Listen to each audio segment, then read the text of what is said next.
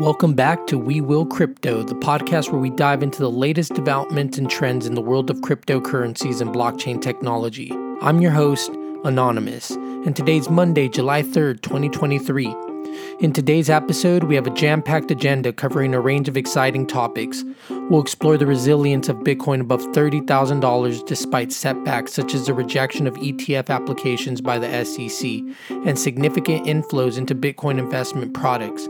We'll also discuss the rise of altcoins like Litecoin and Bitcoin Cash, the bullish sentiment surrounding Bitcoin, and the hopes for the approval of a spot Bitcoin ETF.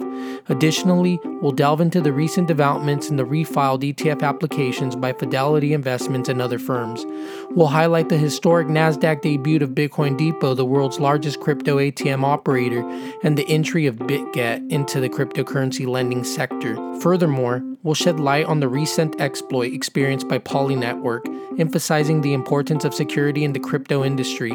Finally, we'll explore the global shift in crypto capital and the regulatory developments in various jurisdictions, including Thailand and Singapore. Let's start by talking about Bitcoin and Ethereum. Bitcoin and Ethereum prices continue to rally, with Bitcoin surpassing $31,000 and Ethereum approaching $2,000.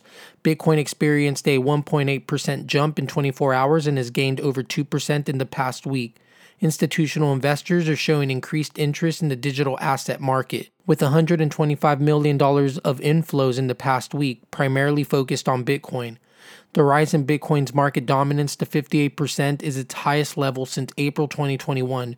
Additionally, Pepe, a meme coin launched in April, has seen significant gains recently, but has also experienced a decline in value since its peak.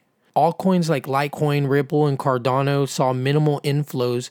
Interestingly, Litecoin and Bitcoin Cash have experienced significant gains, possibly due to their availability on the institutionally backed cryptocurrency exchange EDX.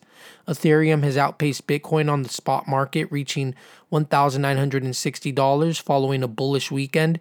Despite some volatility, Bitcoin sentiment remains bullish, and there's hope for the approval of a spot Bitcoin ETF in the future. Speaking of ETFs, the SEC could potentially reject the recent flood of spot Bitcoin ETF filings, including those led by BlackRock. The applications were deemed lacking in clarity on how they will manage surveillance sharing agreements to prevent fraud and manipulation. The SEC has instructed NASDAQ and CBOE to have the applications refiled with the correct data.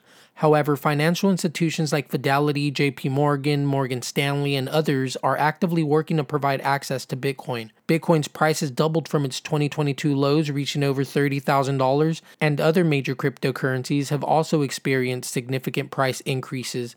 Bitcoin's dominance in the market has reached a new yearly high of 52%. Moving on, Fidelity Investments and other firms have refiled applications for a spot Bitcoin ETF after initial filings were deemed insufficient by the SEC.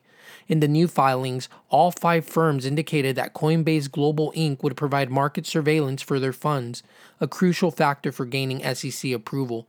This involvement of Coinbase in the ETFs could bring a revenue boost to the company. However, it's important to note that the filings are still subject to SEC approval. In exciting news, Bitcoin Depot, the world's largest crypto ATM operator, saw its shares more than double on its NASDAQ debut following a merger with GSR2 Meteora, trading under the ticker BTM. Bitcoin Depot became the first crypto ATM operator to list on a major U.S. stock market.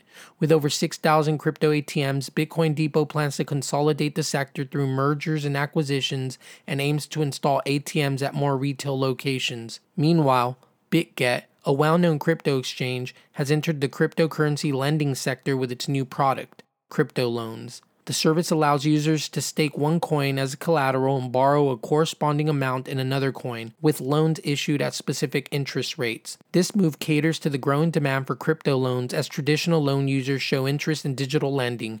BitGet has also formed partnerships in the esports sector and is recognized as one of the top performing platforms for copy trading in the crypto market. Unfortunately, not all news is positive. Poly Network, a cross chain bridge platform, experienced another exploit where a hacker manipulated a smart contract function, resulting in the creation of billions of tokens for profit. The attack affected 57 different crypto assets across multiple blockchains. Poly Network has temporarily suspended its services and is working with centralized exchanges and law enforcement agencies to address the issue. With the rise of crypto crime, personal losses have become a significant concern for individuals.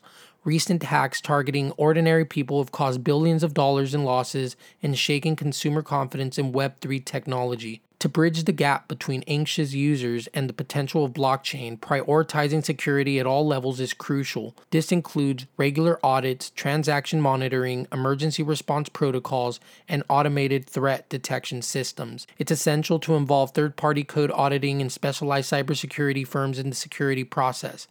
Additionally, user education on safe practices is crucial to prevent crypto heist and protect user assets. The global crypto market is experiencing a shift in capital as regulatory clarity and changing circumstances lead to the redistribution of funds. China's ban on crypto related activities in 2021 initially sparked this global shift, prompting Chinese miners to move their operations overseas and disrupting the Asia Pacific crypto market.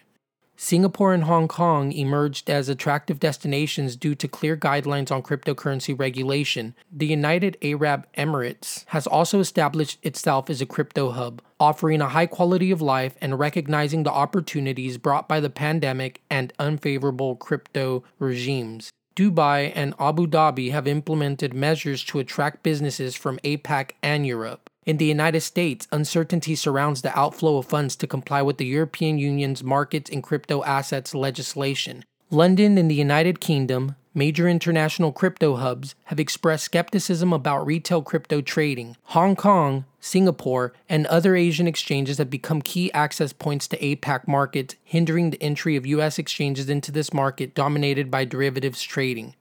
MiCA, effective from early 2025, allows companies to serve the pan European market and is expected to have positive effects on the crypto banking sector by enhancing consumer protection and accountability measures. France has attracted numerous crypto companies and is poised for further growth under MiCA.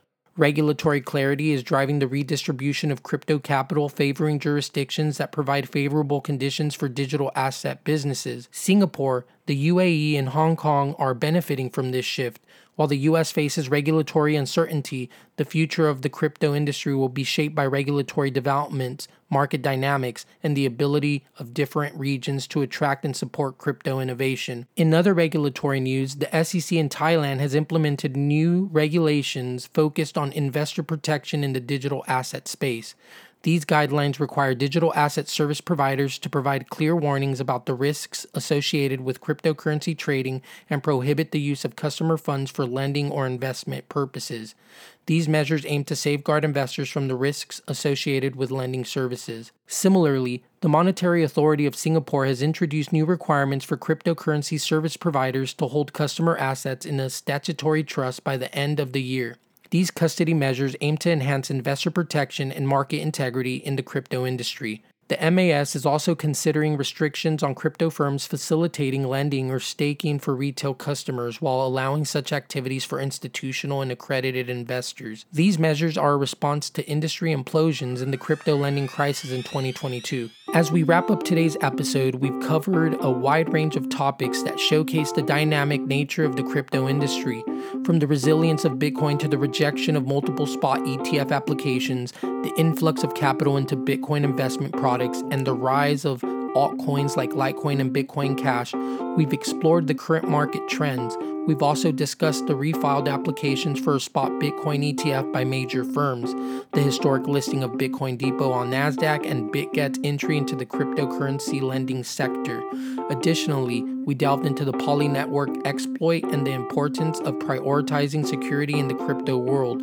Lastly, we examined the global shift in crypto capital and the regulatory developments in jurisdictions like Thailand and Singapore. As we move forward, it's clear that regulations and security measures will shape the future of the industry. Be sure to stay tuned to the We Will Crypto podcast for more updates on the latest developments in the crypto world.